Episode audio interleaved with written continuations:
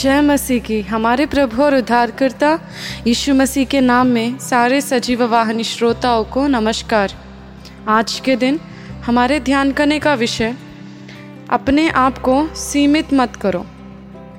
इसका मतलब अपने आप को हद पे मत रखो। अगर हम देखें परमेश्वर का वचन, यहुन्ना तीसरा अध्याय, उसके चौंतीसवें पद में इस तरीके से लिखा है क्योंकि जिससे परमेश्वर ने भेजा है, वह परमेश्वर की बातें कहता है, क्योंकि वह आत्मा नाप नाप कर नहीं देता। देखिए, जो परमेश्वर ने हमारे अंदर आत्मा दी है, उसे परमेश्वर ने नाप के नहीं दी। देखिए, पाँच इंच का छः इंच का, इतनी आत्मा हमें नहीं दी है परमेश्वर ने। उसका कोई नाप नहीं है। जब बिना नाप कर जब परमेश्वर ने हमें इतनी बड़ी आत्मा दी है तो हम क्यों अपने ज़िंदगी में हर एक चीज़ के लिए हद रखते हैं? हम हद के बढ़कर, हदें निकाल कर सीमित से बढ़कर हमें सोचना है और हमें प्रार्थना भी करना है। हमारा भगवान बड़ा है, हमारा परमेश्वर जिसके ऊपर हम विश्वास रखते हैं, मसीह ईशु वो बहुत ही बड़ा है और ऊँचे स्तर का है। उसका कोई नाप नहीं है, उसका कोई हद नहीं है। तो जब हम प्रार्थना करते हैं या जब हम कुछ समझते हैं, कोई इच्छा रखते हैं तो हम उसके सामर्थ्य के अनुसार हमें रखना है। क्योंकि हमारे सामर्थ्य के अनुसार नहीं। हमारे सामर्थ्य के अनुसार तो आप सोचिए छोटे छोटे चीज़ें। प्रार्थना करिए छोटे छोटे चीज़ें। पर वो कभी पूरी नहीं होंगी क्योंकि वो आपके सामर्थ्य के ऊपर है। जब भी हम अपने सामर्थ्य के ऊपर देखते हैं तो हम पीछे हट जाते हैं। पर जब हम परमेश्वर, उसकी महानता, उसकी सामर्थ्य, जो परमेश्वर ने हमें आत्मा दी है, कितनी बड़ी आत्मा, इतनी बड़ी कि हम जो भी चाहिए, जो कुछ भी हमें चाहिए पवित्रता तो परमेश्वर उसे लहरों से भी बढ़कर हमें दे सकता है।